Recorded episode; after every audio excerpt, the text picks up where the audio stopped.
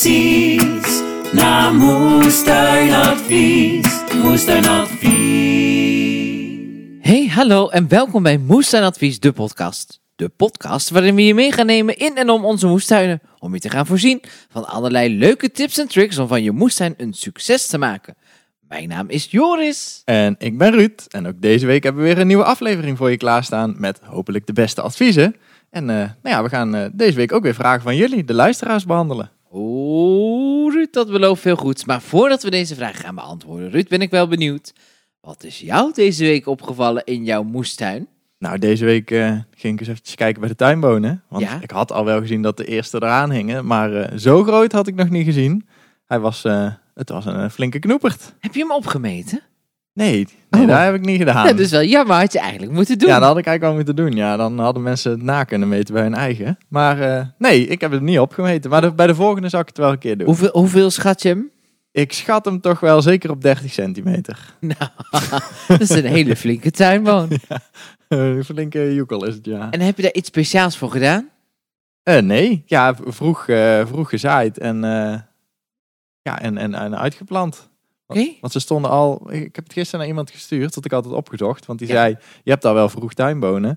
Ehm, we hadden ze volgens mij op 9 maart uitgeplant. En 19 maart hadden we de eerste bloemen. En nu dan pas de eerste tuinboon. Dus Oh. dat is best laat. Dat is best laat, maar, je hebt natuurlijk wel op tijd gezaaid al. Echt Ja. al eh, Ja, echt al in december volgens mij, of januari hebben wij gezaaid. En toen hebben ze in, in de vorst en in de sneeuw buiten gestaan. In de kas. En, eh, ja, en toen in de grond gegaan. Maar ja, dus wel pas veel later tuinbonen dan eigenlijk normaal is voor ons. ja, maar ja, dat komt natuurlijk allemaal door het weer. Maar goed, ze gaat het nu allemaal Ja, goed maken. Daar denk En ik eh, waarschijnlijk kunnen we dan ook gewoon nog iets langer van de tuin gaan genieten. Laten we hopen op een lange, zwoele zomer. Daar gaan we vanuit. En eh, is jou deze week nog iets opgevallen in je tuin? Nou, het heeft wel een klein beetje met hetzelfde te maken. Want eh, eindelijk eh, beginnen mijn, eh, mijn tuinbonen, mijn peultjes en mijn ertjes een beetje op gang te komen. Maar er hangt dus nog niks aan. Eh, ja, bij de tuinbonen heel klein, want ik heb ze later gezaaid dan jij. En de peultjes en de ertjes die zitten nou lekker in bloem. Maar dat heeft echt, echt heel lang geduurd voordat het zover was. Maar goed, ik hoop binnen een paar weken nou eindelijk iets lekkers op mijn bord te hebben van... Beunen, bonen, pultjes of etjes. Beunen, ja. Ja, ik zei het gisteren al in mijn Instagram post. Hè. Bij opa en oma heten het altijd gewoon floddebonnen. Ja, vloddebonen. Ja, nou ja, dat, dat Dus, dus. eh, lekker ja, de tuin, eh, bonen. tuinbonen. Tuinbonen nieuws, tuinbonen nieuws. Ja, dat komt natuurlijk gewoon omdat het het eerste is in de moestuin. Eh, ik hoop dat we ook snel meer nieuws hebben. Ik zie ook wel aardbeidjes al een beetje eraan komen hangen bij mij. Ik zie de worteltjes al boven de grond komen slaan. Dus ehm, ik denk dat ik over een paar weken niet meer naar de supermarkt hoef. Het begin is gemaakt en eh, de, de zomer eh, begint, eh, ja, maakt zijn intrede. Dus het komt allemaal goed, denk ik. Nou, zeker weten. Hey Ruud, voordat we echt over die, naar die vragen gaan van, van de luisteraars, wil ik nog even onze vriend van de show site gaan benoemen. Nou, dat is dus www.vriendvandeshow.nl slash moestuinadvies. En daar kun je dus eh, virtueel, of ja, je kunt dus lid worden van onze virtuele volkstuin. Dus een eigen volkstuintje huren. En nou ja, dan maak je, heb je allemaal leuke extra's. Eh, bijvoorbeeld voorrang op evenementen, wat directe contact met ons. Je kunt via Vriend van de Show ook je vragen insturen. Eh, daar hoef je overigens niet, eh, geen lid voor te zijn. Maar in ieder geval, zeker de moeite waard om daar eens even een kijkje te nemen. En daar vind je ook elke aflevering de show notes. Dus mocht er iets zijn wat wij benoemen en dat wil je nog eens even teruglezen, dan kun je dat doen op www.vriendvandeshow.nl slash moestuinadvies. Eén keer in de twee weken maken we een speciale aflevering die helemaal draait om jullie, onze luisteraars. En daarin gaan we jullie vragen beantwoorden die jullie dan via een voiceberichtje hebben ingestuurd. Mocht je dus nu ook een vraag hebben, dan noem ik het gewoon nog één keer deze aflevering. Ga dan naar www.vriendvandeshow.nl slash moestuinadvies. Dan kun je helemaal gratis en kosteloos een vraag insturen. En dat is hartstikke leuk voor ons, maar ook voor iedereen die luistert. Want dan kunnen we gewoon je vraag gaan beantwoorden. Ik denk trouwens dat je het nog wel een keer gaat noemen hoor, aan het einde van de show. Nou, wie weet, wie weet. Maar goed, eh, dat moet ik er niet bij zeggen, want misschien luisteren ze dan niet verder. Dat is waar. Hey, eh, Ruud, we hebben dus een aantal vragen gekregen. En de eerste vraag die we binnen hebben gekregen, die is van Rianne. Hoi, Rianne hier. Ik heb een vraagje. Ik heb eh, sinds dit jaar een mooie kas in mijn eh, moestuin. Daar ben ik ontzettend blij mee. Alles groeit er enorm goed in. Maar nu het weer warmer wordt, eh, wordt het ook wel heel erg warm in mijn kas. Soms tot boven de 50 graden. Eh, van alles verbrandt, het eh, droogt helemaal uit. Hoe zorg ik ervoor dat ik die eh, temperatuur wat beter onder controle krijg? Dankjewel voor jullie advies alvast. Ja, Rian heeft dus een kas en daarin wordt het heel erg warm. Is het dan wel een kas of een sauna? Nou, ik denk dat het bij in uh, Rianne's geval boven de 50 graden mag je het wel een sauna noemen. Dan, eh, ja, daar worden de plantjes natuurlijk niet zo blij van. Als het boven de 50 graden wordt, dan, eh, nee, dan gaat het niet, eh, niet erg goed meer groeien. Tomaten die stoppen zo'n beetje bij 35 graden en warmen met groeien. Doen ze niks meer, staan ze gewoon stil. Oh. En eh, nou ja, meloenen, komkommers, wat vaak ook in de kast staat, die stoppen er al eerder mee. Echt waar? Ja, echt waar. En pepers, ja, die kunnen nog iets warmer als 35 graden, maar die houden ook niet zo... ze zijn zelf wel warm, maar ze houden niet zo van de superwarmte. Dus ja, daar moet zeker wat aan gebeuren, aan die temperatuur in de kas. Ja, nou, dat kan ik me wel voorstellen. Ik heb er zelf ook best wel last van hoor. Als ik, eh, ik heb zo'n, eh, hoe noem je dat? Zo'n thermometer die dan onthoudt hoe warm het is geweest. Nou, niet zelden, dan is het 45, 46 graden geweest. Ja. Wat doen we daar toch aan? Ja, daar moet er wel wat aan gebeuren. Ja, ik weet nog toen wij onze kas, onze grote kas gingen afbreken midden in de zomer. Ja, toen was het buiten volgens mij ook. Ja, wij zijn hem 's ochtends gaan afbreken en volgens mij stond ik om 11 uur ging ik eh, beginnen met de dak eruit halen. Toen was het buiten volgens mij 36 graden en in de kas was het volgens mij 56 graden al. Oh. Dus dat is echt, eh, ja, het zijn eh, echte sauna's soms. Ja. Ja, wat gaan we er dus aan doen? Ja, want die plantjes die vinden het sowieso niet zo fijn, want ze groeien dus blijkbaar niet. Maar ehm, ze gaan er ook een beetje minder mooi van uitzien. Ze lijken wel een beetje verschrompeld af en toe. Ja, ze verschrompelen en ze verbranden dus ook echt. Dus eh, nou ja, we gaan, er, we gaan er eens even wat tips voor geven. Hoe je het wat koeler kunt laten zijn in de, in de sauna. Nou, tip 1. Eh, tip 1 is, eh, ja, nou ja, er zijn, er zijn een paar dingen die, eh, die je dus kunt doen. En de meest ouderwetse manier is gewoon kassenwit. Ik weet niet of je het gezien hebt bij jou al op, op het Moestuinencomplex, dat mensen het aan het doen zijn. Ik heb het nog niet gezien, maar ik heb wel met man en macht het kassenwit van mijn kas afgekrapt toen ik hem net binnen had gekregen. En dan hoef je toch eigenlijk niet eraf te krabben als je het goede kassenwit koopt. Want als het goed is kun je het aan het einde van het seizoen met water er zo afspuiten. Nou, deze bij mij niet in ieder geval. Helaas. Maar je hebt er dus een speciaal potje voor. Ja, ze hebben het eh, vaak bij de bouwmarkt of bij, eh, bij de Boerenbond of zo hebben ze het, eh, weet ik in ieder geval dat ze het hebben. En nou ja, het heet dus ook echt gewoon kassenwit. En Ja. eh, nou ja, je kunt het met de kwast gewoon op je kas smeren. Ik heb ook al gezien dat mensen er gewoon mooie tekeningen mee maken. Dus ze maken niet de hele ruit wit, maar ze maken er echt een leuke tekening van. Dan ziet je kas er ook nog een beetje aantrekkelijk uit. Oh, dat is wel gezellig. Ja, dat is wel gezellig. Maar dat is wel, vind ik, de meest ouderwetse manier. Want je moet elk jaar naar de winkel. Als je een beetje een grote kas hebt, net als wij, dan eh, smeer je al gauw gewoon een pot op je kas. Nou ja, Ja. een pot is toch weer 15 euro. En elk jaar weer een nieuwe pot kopen vond ik een beetje zinloos. En aan het einde van het jaar spoel je het natuurlijk van je kas af. Ja, want doe je het aan de buitenkant of de binnenkant? Aan de buitenkant. Oké, dus, en het regent er niet vanaf? Het, eh, nou ja, het mooie van kassenwit is dat het inmiddels wel zo ontwikkeld is, is dat als het regent, wordt het doorzichtig. Ja. Dus dan krijgt je kas wel meer warmte terwijl de zon eh, minder schijnt. Oh ja. Dus dat is wel het mooie van kassenwit. En aan het einde, en het wordt dus het laagje wordt steeds minder. En aan het einde van het seizoen, eh, ja, rond oktober, november, dan is het bijna helemaal weggespoeld al. Of je kunt dan zelf met de tuinslang het er nog vanaf spuiten.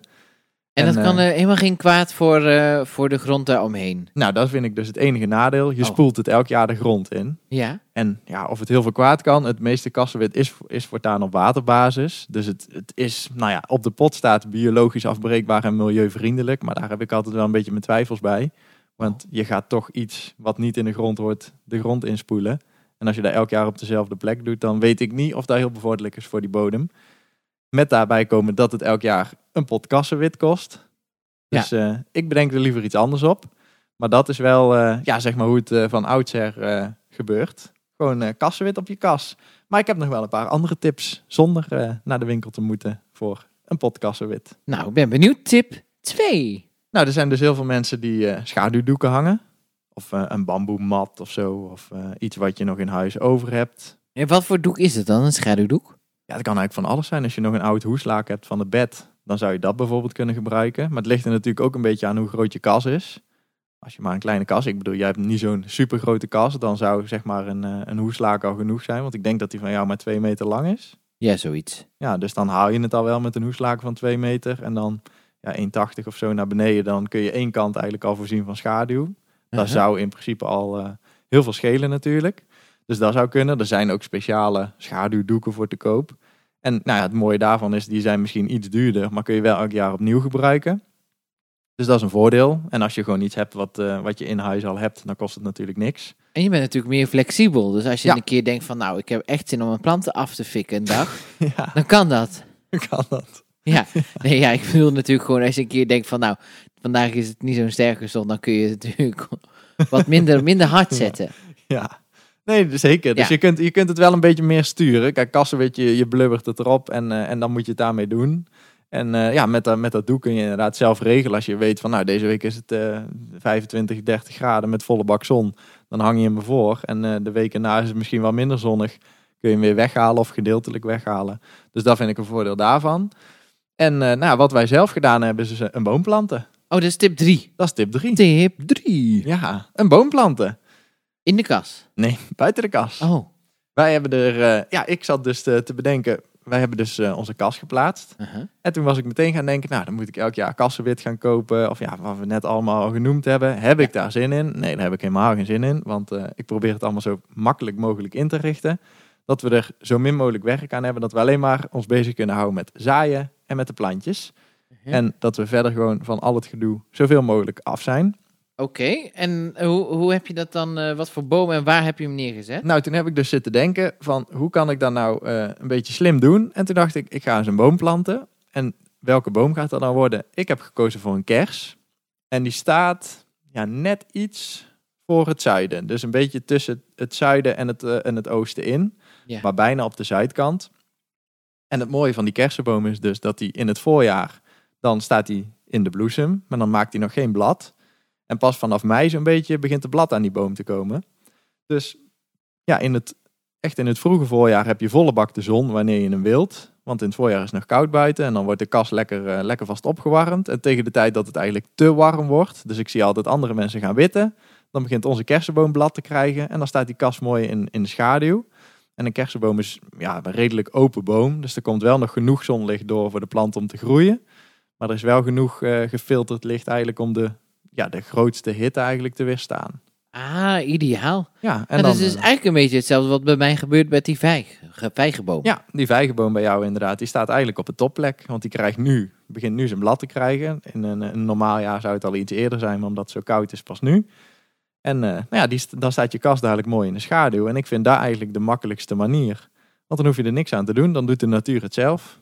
Nou, ik denk dat Rianne daar wel eh, mee vooruit kan. Dat denk ik ook. Laten we het open. Drie tips gekregen eh, om de kas wat koeler te krijgen. En dan hebben we verder nog iets wat we moeten vertellen over ook hoe je je kas eh, koel kunt krijgen.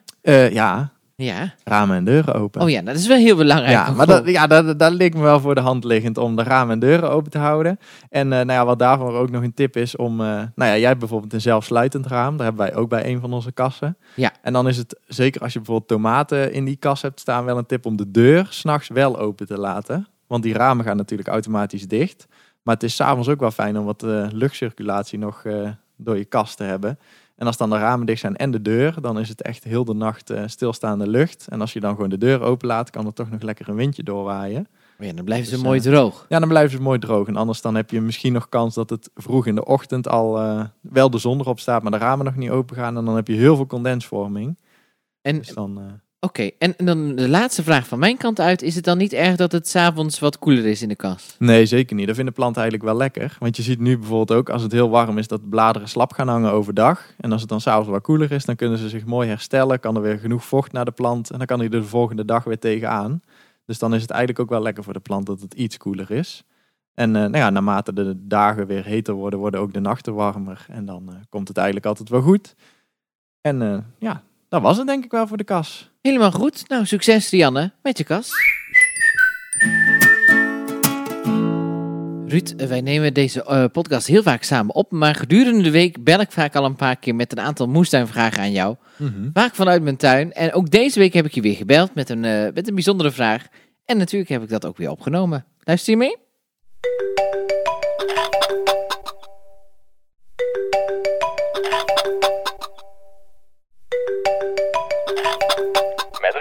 Hey Ruud, met Joris. Hey. Hey Ruud, eh, ik heb mijn kolen uitgeplant.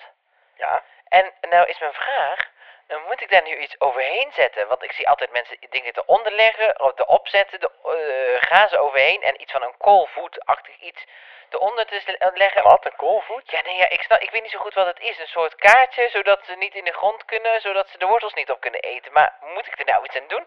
Of moet ik het gewoon laten doen? Gewoon laten doen. Echt? Wij laten het altijd gewoon doen. Maar ja, ja, er kan van alles misgaan met die code, maar er kan met elke groente wel iets misgaan. Want er kan een koolwitje komen, die legt eitjes, komen de rupsen, hap hap hap, wegblaadjes. Ja, maar dat wil ik toch niet? Nee, dat wil je niet. Maar hoe, hoe, hoe moet ik dat dan voorkomen of zo? Nou ja, gewoon eens even aankijken, denk ik. Oké, en als stel nou dat er een koolwitje op zie zitten, moet ik hem dan wegjagen? Ja, dan moet je hem, moet je hem vangen. En dan moet je hem inspreken, jullie mogen hier niet komen, weg. Nee, eh, je kunt gewoon even kijken. Ik heb bijvoorbeeld, eh, wij hebben nog nooit in onze tuin iets gedaan tegen kolen. Ja, of ja, tegen plagen bij kolen. We planten ze uit en we hebben elk jaar bloemkolen, broccoli, andere kolen, palmkool. Ik heb er nog nooit iets tegen gedaan, maar ik zag van de week wel bijvoorbeeld onze, eh, we hebben de bloemkolen en de broccoli en zo al uitgeplant. Ja. Maar we hebben ook nog wat staan in P9 potjes, gewoon als alweer als opvolging van die planten. En dan zag ik van de week eh, bijvoorbeeld eitjes van de koolwitje aan de onderkant van het blad zitten. Ja, die legt ze gewoon eh, heel mooi eh, een stuk of eh, twintig eitjes of zo in een, eh, in een clustertje. Getver. En dan veeg je er met je duim over en dan zijn ze weer weg. Oké, en dat Ja. is alles. Ja, dat is alles. Helemaal goed, ik ga het gewoon proberen dan. Oké, Dankjewel. doei doei. De vraag van Rianne, dat was niet de enige vraag die we hebben binnengekregen. We hebben namelijk ook een vraag gekregen van Saskia. Goedemorgen. Ik vroeg me af of ik rond deze tijd van het jaar de komkommerzaadjes nog meteen buiten in de volle grond zou kunnen zaaien. Ik had ze al wel voorgezaaid in binnen. Alleen de plantjes heb ik te vroeg naar buiten gezet en die hebben het helaas niet gered. Ehm, dus ik vroeg me af of ik nu gewoon de zaadjes ook weer gewoon buiten in de volle grond zou kunnen stoppen. Dankjewel. Nou, of de komkommers in de volle grond kunnen zetten. En vooral rond deze tijd. En eh, misschien moeten we het even bijnoemen, nu we, eh, de- wanneer deze uitkomt. Dat is eh, ja, de tweede week van juni ongeveer. Ja. Dus eh, dat is deze tijd. Deze tijd, ja. Eh, ja, en eh, het antwoord eh, is ook ja. Je kunt rond deze tijd, dus eh, in eh, ja, begin juni, halfweg juni, kun je nog steeds wel komkommers zaaien. Zeker dit jaar, want ik denk dat op de verpakking van, eh, van Saskia ook staat dat ze tot eind mei zo'n beetje buiten gezaaid kunnen worden. Mhm. Maar komkommerzaad kiemt eigenlijk pas vanaf 20 tot 22 graden zo'n beetje. Dus ik denk als je ze ja, twee weken geleden had gezaaid, dat, dat er nog niks gekiemd was, dat het nu pas zou beginnen met kiemen. Want het is nu pas net een beetje zo warm. Dus ja, ik denk dat het nog prima kan. En maar ja, op het zakje staat dus altijd wanneer je het nog eh, in volle grond kunt zaaien. Maar er staat bijvoorbeeld ook op wat, eh, hoe lang het duurt tot je de eerste vrucht kunt verwachten. Dus dan kun je een beetje uitrekenen van, nou ja, ik ga hem nu zaaien. En hoe lang duurt het dan dat ik vrucht heb? Ja, en als je dan met tellen uitkomt in december, ja, dan hoef je het niet meer te proberen. Maar als je uitkomt eh, ja, in augustus of zo, dan kan het nog prima. En ik denk dat dat met deze komkommers ook nog wel zal lukken. Dus, nou ja, en, en nou, daar kreeg ik ook nog, denk ik, een tip voor een zekere oogst. Ja? Kun je ook nog zeggen, ik zaai ze gewoon, maar ik ga ook nog een plantje kopen. Want komkommerplanten kun je natuurlijk gewoon kopen bij een, eh, een kweker. En Nou, dat is een eh, hele handige tip. En Ja. kan dat dan gewoon buiten in de volle grond? Want ik heb dus alles voorgezaaid bij de komkommers. Ja, dat is ook, eh, ja, dat is ook goed. Want dat had Saskia ook gedaan. Alleen de plantjes hebben het niet overleefd, helaas. Maar nee, in principe zaaien ze voor, de komkommers. En dan kun je ze buiten uitplanten of in de kas. Wij zetten de meeste altijd in de kas. En, eh, maar ja, dus eh, als dat niet lukt, kun je ze ook in volle grond zaaien. En dan eh, komt het ook vaak wel goed. Maar ja, dus ze zal, er, als ze ze nu gaat zaaien, iets achterlopen. Maar ik denk dat er nog prima gewoon komkommers aan het plantje komen. En nou ja, niet geschoten is altijd mis. Oftewel, niet gezaaid is niet geoogst. nou, dat vind ik een goed motto, eh hoor Ruud. Ja. hey, luister. nou, we het toch even over komkommers hebben. Ik heb dus ook komkommers in mijn kast staan. En ik vind dat er al vrij veel bloemen aankomen. Moet ik die er nog afhalen? Of moet ik gewoon elke bloem een komkommertje laten worden? Hoe zit dat? Eh, vaak regelt die plant het ook zelf wel. Wij, Ja? denk, wij denken altijd dat we heel veel moeten ingrijpen, maar eh, ja, dat hoeft eigenlijk niet per se. Want vaak zul je dus zien dat die bloemen die eraan komen alleen mannelijk of alleen vrouwelijk zijn. Mhm. Vaak komen er eh, maar van één soort, vaak alleen maar vrouwelijk op het begin. En dan zit er een vruchtbeginseltje en dan valt er over een week gewoon af. Nadat de bloem eraf valt, valt het vruchtbeginsel eraf. En eh, ja, dat komt eigenlijk omdat die plant daar zelf gaat regelen. Die mannelijke, mannelijke bloemen die komen gewoon pas later. Dus die planten gaat gewoon eerst verder groeien. Dan komen er eh, bloemen van mannelijke en vrouwelijke geslacht. En dan pas krijg je de eerste komkommers. Oh, dus ik hoef er eigenlijk gewoon niks aan te doen en gewoon weer de natuur zijn gang laten gaan. Gewoon zijn gang laten gaan. En als je het echt wil sturen, ja, dan ga je de bloemen eruit halen om de plant wat te laten groeien. Maar eh, wij doen het nooit. En eh, nou ja, da- daar krijg ik dus ook wel vaak vragen over. Van, ik heb zoveel bloemen in mijn komkommer of in mijn courgette of in mijn eh, pompoen. Maar ik heb geen, eh, geen vrucht. Nee, dat klopt. Want je hebt alleen nog maar vrouwelijke bloemen. Dus nog geen bestuiving. En kun je dat dan ook zien? Of is dat... Ja, dat kan je zeker zien. Hoe dan? Nou, bij vrouwelijke bloemen heb je een heel klein vruchtje. Dus eigenlijk een soort mini-komkommer. Mhm. Met de bloemen daarna aan. Dus je hebt zeg maar de stengel, mini-vruchtje, bloem. Ja. En bij een mannelijke bloem heb je eigenlijk gewoon stengel, bloem. Dan zit daar niks tussen. Oh. Dus je moet maar eens opletten. Je kunt echt goed verschil zien. Nou, ik dacht dus gewoon dat ik al komkommers had. Ja, de, het zijn de beginnende komkommers. Maar als ze niet bestoven worden, dan valt dat ding er gewoon weer af. Nou, weer wat geleerd. Zeker. Daar zijn we voor, hè? Ja, precies. Dus als ik nog geen mannelijke bloem heb, dan kan ik die vrouwelijke gewoon opeten. Want die zijn toch ook lekker? Eh, bij courgette in ieder geval. Bij komkommer weet ik niet. Nog Nou. nooit geprobeerd. Maar ik denk, ja, je kunt bijna elke bloem wel eten. Dus ik denk dat je ze gewoon kan eten. Eh, nou ja, in ieder geval eh, gaan we nog even opzoeken voor het geval dat ik hem niet zomaar in mijn mond stop.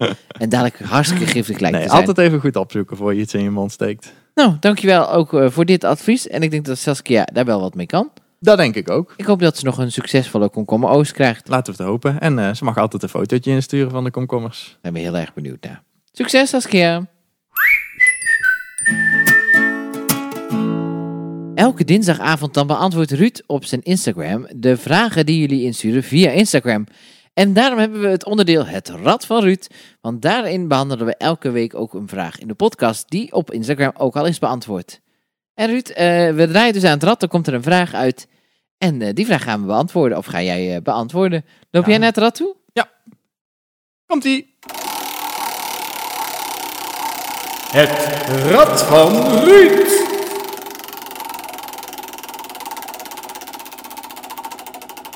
Hij draait toch altijd wel lang, hè? Ja, het is een lang rad. Ik geef er ook een goede slinger aan. Oh ja, hij staat stil. Nou, daar hoort deze vraag bij. Daar komt hij aan. Bij mijn framboos, Taiberry en braam staat dat ze van humusrijke grond houden. Hoe krijg ik dat voor elkaar in bakken? Ja. Hoe krijg je dat voor elkaar? Ja, vragen wij aan jou, hè, Ruud. Jij bent de Ja, moestuinadvies. ik zat eigenlijk te wachten tot jij een of andere mopje ging maken. Oh, oh, hoe moest... Oh, ja, ja, wacht, wacht, wacht. hoe moest rijke grond? Hoe moest dat ook alweer? Kijk, zo ken ik je weer. nou ja, die, eh, die humusrijke grond, ja, daar is gewoon eh, zoveel mogelijk organisch eh, stof in de bodem krijgen. Dus ja, daar kan bijvoorbeeld door compost toe te voegen. We hebben het al vaker besproken, hè? Ja, wa- wa- want want, wa- we gaan veel te snel. Ja, Wat ja. is humusrijke grond? Humusrijke grond is eigenlijk gewoon heel veel organisch materiaal in die bodem eh, hebben. Dus veel voeding. Nou ja, niet per se voeding, gewoon heel veel eh, organische stof. En, en daar zit inderdaad een deel voeding in. Maar ook eh, een vochtvasthoudend vermogen. Mhm. En ja, wat doet het nog meer? Heel veel bodemleven zit erin. Dus er kan bijvoorbeeld veel lucht in de bodem. Van bovenaf. Dus het, ja, het verzorgt meer dan alleen maar voeding. Het is, het is echt een, een samenspel van heel veel dingen die in principe in de natuur gebeuren. Want midden in een bos vind je dus ook eh, humusrijke grond. Het is Oh. echt eh, een echte bosgrond, zeg maar. Nou, en ik lees dus dat hij eh, alle grond in, eh, in de, de bramen en zo in bakken heeft staan. Hoe krijg ik dus die humusrijke grond in bakken? Ja, in bakken. Nou ja, compost er op de bodem leggen en multje. Dat is, eh, dat is eigenlijk eh, de, de beste vorm om die humus erin te krijgen zonder weer die wortels te gaan verstoren. En eh, nou ja, multje, dus ik zou denk ik eerst een laag compost erop leggen. Die wordt dan vanzelf wel opgenomen in de bodem door het bodemleven wat, wat erin zit en zichzelf vermeerdert. Mhm. En daarna daaroverheen te multje met nog een ander mulchmateriaal. Dus bijvoorbeeld daar houtsnippers overheen te leggen. Die worden daarna langzaam afgebroken en ook in de bodem opgenomen. Of een, een minder vaste mulch erop te leggen van bijvoorbeeld bladresten in het najaar. Maar dat kan je sowieso doen. Gewoon heel veel blad erop werken. Of eh, nou ja, een ander soort mulch die gewoon uit je tuin komt. Dus eh, groen afval, eh, bijvoorbeeld smeerwortel is een supergoed mulchmateriaal. Dus eigenlijk ja, al het organisch materiaal wat je uit je eigen tuin kunt verkrijgen op die, op die bodem leggen. En zo verrijk je hem eigenlijk met, ja, met, met organisch materiaal. En de, ja, dan gaat de, de humuswaarde zeg maar omhoog. Oké, en dat is gewoon in principe gewoon voldoende om een eh, succesvolle oostkweek te krijgen. Ja, en het is dus ook zo dat je dus vaak inderdaad, want nu lezen het bij, Thaiberry, framboos en braam, dacht ik hè? Mhm. Ja. Nou ja, daar, daar komt dus ook omdat dat eigenlijk vaste planten zijn. Dus die zul je ook vaak zien in de bosrand. Dus als je ja, een weiland eh, lekker zijn gang laat gaan, dan komen er eerst boompjes en berken en heel veel bramen. Ja, en die bramen die doen het dus inderdaad goed op humusrijkere grond. Want die komen eigenlijk voor in het bos en niet in een moestuin die eh, elk jaar gespit en gedaan wordt. Dus vandaar dat ze ook houden van, eh, ja, van meer organische stof in de bodem. Oké, nou, en eh, ik lees dat hij dus in, de, in, in bakken heeft staan. Hoe vaak is dat dan nodig per jaar? Of is dat één keer per jaar nodig of vaker? Moet, er wat vaker wat, wat, wat voeding slash compost bij? Of is dat gewoon, oké, als je dat bijvoorbeeld één keer per jaar doet in de herfst of in de Ja. winter of in het voorjaar? Of wanneer? Vertel Ik, het me. ik zou denk ik eh, de compost één keer per jaar doen in het najaar. En dan eventueel daarna nog eh, ja, weer een multslager over om hem echt af te sluiten voor eh, onkruid wat erin kan waaien. Maar het multje kan je eigenlijk ja, bijna wekelijks wel doen. Door er gewoon eh, groenafval op te leggen. Oh, en dat vergaat dan weer en dat kan dan elke keer opnieuw. Ja, dat kan je gewoon elke keer herhalen. En ja, met het groenafval is het eigenlijk gewoon zo. Is het oude materiaal weg of bijna weg, kan je alweer een nieuwe laag opbrengen. Het kan ook met, eh, met bijvoorbeeld gras, maar daar moet je wel echt mee opletten dat je niet een te dikke laag maakt, want dat verstikt heel snel. Maar met het meeste groen wat gewoon eh, uit de tuin komt, kun je best wel een, een redelijk laagje maken. Nou, ik denk dat hij daar wel eh, mee aan de slag kan. Laten we het hopen. En ik hoop dat hij heel veel van die lekkere framboosjes en bramen eraan krijgt. Ja, want ze zijn heerlijk. Ik zag de eerste bij ons al hangen. Oh, We kunnen er alweer bijna van gaan genieten. dat moet helemaal goed komen. En dan is het alweer tijd voor de laatste vraag van deze podcast. En die vraag die komt van Gwen. Hoi! Ik eh, vroeg me af eh, wanneer je het beste op deze warme dagen de planten in hun kas water kan geven. Dankjewel! Ja, wanneer moet je dus je planten in de kas water geven? Wanneer kun je dat het beste doen? En ik denk dat ze dan bedoelt of dat dan 's ochtends, middags, 's avonds is, midden in de nacht. Wanneer kun je het beste eh, ja, planten in de kas water geven? Zeker als het extra warm is. Ja, wanneer doe jij het? Eh, ik probeer het meestal s'avonds te doen. Nou, helemaal goed. Wij ook. Dus ja, het antwoord is, het beste kun je de planten denk ik s'avonds water geven. Want dan eh, wordt de bodem vochtig. De plant heeft he- daarna heel veel tijd om het water op te nemen. Want hij kan heel de nacht het water opnemen. 's ochtends nog. En dan is hij eigenlijk, ja, wanneer de zon begint, eh, echt begint te schijnen, weer klaar voor de nieuwe dag. Heeft hij al het vocht op kunnen nemen. En eh, nou ja, hij kan heel de nacht dus ook herstellen van de dag ervoor. En als je 's ochtends vroeg water geeft, dat kan ook wel. Maar dan moet die plant het nog heel snel opnemen. Want eigenlijk begint daarna meteen de zon al te schijnen. Dus dan moet het echt in, eh, in twee uurtjes of zo gebeuren. En als je gewoon s'avonds water geeft, heeft hij heel de tijd om het eh, rustig aan op te nemen. En het voordeel is ook, mocht je de bladeren bijvoorbeeld raken met water, dan, ja, dan is dat niet zo erg. Want dan kan het in de nacht wel weer opdrogen. En tegen de tijd dat de zon gaat schijnen, dan zijn de bladeren al lang droog. En mocht je 's ochtends eh, water willen geven, ja, dan moet je echt zorgen dat je de bladeren niet raakt. Want een paar uurtjes later schijnt de zon en verbranden al je bladeren. Dus dat is echt een nadeel, vind ik, van 's ochtends water geven. En ja, ik vind eigenlijk ook altijd wel lekker. Zo een beetje s'avonds door de tuin, is het lekker wel afgekoeld. Even water geven. Nou, dat is ook heerlijk. En wat mijn schoonvader zegt, maar ik weet helemaal niet of dat waar is of niet. Die zegt altijd, als ik ochtends water geef, dat het dan verdampt. Is dat dan ook zo? En dat het s'avonds lekker de grond in kan trekken? Of is dat gewoon een fabeltje? Nee, dat is gedeeltelijk zo. Maar daar ligt er natuurlijk ook aan hoeveel water je geeft. Maar als je echt maar een beetje water geeft en, en het is maar de bovenste centimeter van de bodem, ja, dan is er natuurlijk een, een, een gedeelte wat inderdaad verdampt. Wat Ja. gewoon weer terug de atmosfeer in gaat, zonder dat het opgenomen wordt door planten. En daar vind ik ook het voordeel inderdaad van s'avonds water geven. Dat het gewoon goed opgenomen kan worden in die bodem. Een deel gaat de plant in en een deel blijft gewoon dieper in de bodem zitten. Waar de plant de hele dag nog zeg maar uit een soort reservaartje kan opnemen. En dan eh, s'avonds eh, of weer de volgende ronde, of dan kun je weer een paar dagen wachten. Dat ligt er een beetje aan. Maar dus, eh, nou ja, Gwen, in, Gwen wilde in de kas water geven. Maar ook voor buiten geldt het dus het beste is gewoon om s'avonds water te geven. En maakt het dan uit qua tijdstip of zo? Of is het gewoon, moet je wachten tot de zon weg is? Of, ja, dat, ja, dat zou ik denk ik aanraden tot de zon weg is. Gisteren was het bijvoorbeeld zo'n dag dat het overdag flink warm was. Maar rond een uur of vijf, ja, toen werd het eigenlijk bewolkt en gaf hij wat regen aan. Maar ik zag bij de buienradar al dat, eh, ja, dat, dat wij eigenlijk overgeslagen zouden worden. Dus ik heb gisteren om vijf uur al de sproeiers aangezet in de tuin. En heb ik in de kas vast een eerste keer wat water gegeven om die bodem eigenlijk voor te bereiden. Want eh, ik wist, als er regen gaat komen en het is even droog geweest, dan is het op zand vaak zo dat, eh, ja, dan valt er regen, maar dan loopt die eigenlijk ook weer van de grond af. Dus je kunt het, bij ons kun je het ook goed zien. Dan valt er een regenbuitje en ga je dan met je vinger over de bodem heen. Dan heb je een millimeter eigenlijk vocht. En daaronder is het gewoon droog zand. Hm. Dus vaak werkt het dan wel om een keer water, zeg maar, voor water te geven. Een heel klein beetje, dat die bodem het rustig kan opnemen. En dan daarna flink water te geven. Of bijvoorbeeld een regenbui. Dus ik ben gisteren al om vijf uur gestart met mijn voorwater geven, zeg maar. En dan hoopte ik op een beetje een regenbui. Nou ja, die kwam niet. Dus toen ben ik daarna gewoon volle bak water gaan geven. Aha. Maar het mooiste is dus ja, als de zon een beetje weg is en, eh, en dan water gaan geven. En qua tijdstip maakt het natuurlijk niet zo gek veel uit. Nee, maar dus als die zon eh, in ieder geval weg is, of in ieder geval niet meer zoveel kracht heeft als eh, 's smiddags. Ja. Zeker. Dat is, eh, dat is een beetje waar je op moet letten. En waarom is het dan zo belangrijk dat ik die blaadjes niet raak? Ja, dat, eh, ja zeker bij tomaten en, eh, en bij eh, komkommers en zo is het eh, gevaarlijk. Maar je hebt er dus kans op eh, schimmels. Dus de Phytophthora die houdt van vocht op de blaadjes. Daar hadden we het vorige week al over hè, bij de tomaten. Maar er zijn meer schimmels eh, en eh, bacteriën die ervan houden. Meeldauw, een bekende ziekte die eh, de bladeren aantast. Ja, zo'n mooie witte laag op je plant. Ja, zo'n mooie witte laag. En eh, nou ja, dat wil je dus allemaal voorkomen. Dus die, die luchtcirculatie is gewoon heel belangrijk. En eh, nou ja, zo min mogelijk vocht boven de grond is eh, goed voor de plantjes. Nou, goed om te weten. Ik denk dat eh, Gwen daarmee aan de slag kan. Lekker s'avonds even water geven voordat je naar bed gaat. En als je het een keer 's ochtends doet, helemaal niet erg. Maar zorg dan vooral dat je de blaadjes niet nat maakt. Dat is eh, goed samengevat. Ja, en dat was dan helaas alweer de podcast van deze week. Ruud, ik heb weer een hele hoop dingen geleerd. Hey, en lieve mensen die nu luisteren, stel jij zit ook met een dringende vraag. Stuur hem dan in via www.vriendvandeshow.nl slash moestuinadvies. En wie weet beantwoorden wij de volgende keer jouw vraag. We zouden het heel erg op prijs stellen als je dat doet. Ja, zeker. Altijd Ruud. leuk.